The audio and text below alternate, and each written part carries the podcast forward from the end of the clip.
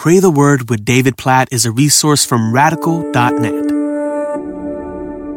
Genesis chapter 35, verses 1 through 3.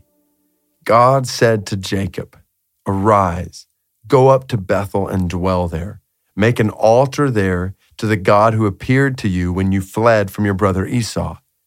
So Jacob said to his household and to all who were with him, Put away the foreign gods that are among you, and purify yourselves and change your garments. Then let us arise and go up to Bethel, so that I may make there an altar to the God who answers me in the day of my distress, and has been with me wherever I have gone.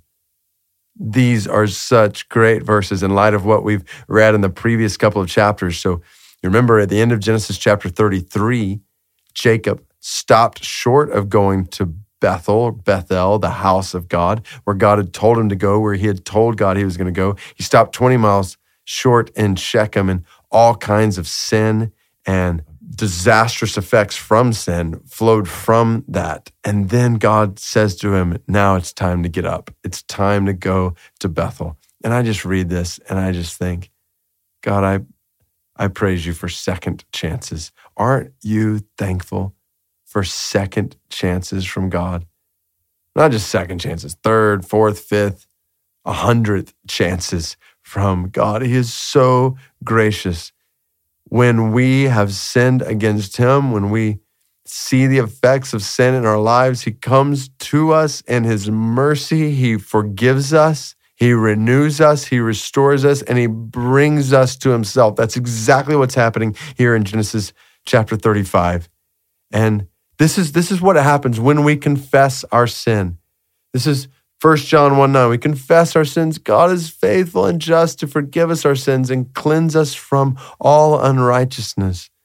And so I just want to encourage us as we pray today to pray in confession and turning from sin and realizing God loves us. God has given us second, third, fourth, fifth, sixth, hundredth chances in our relationship with Him. He is constantly faithful to us. So, by His grace, let's confess our sin, our need for His grace, and follow Him, experience communion with Him, worship of Him like He's called us to. God, we, we pray, we are sinners.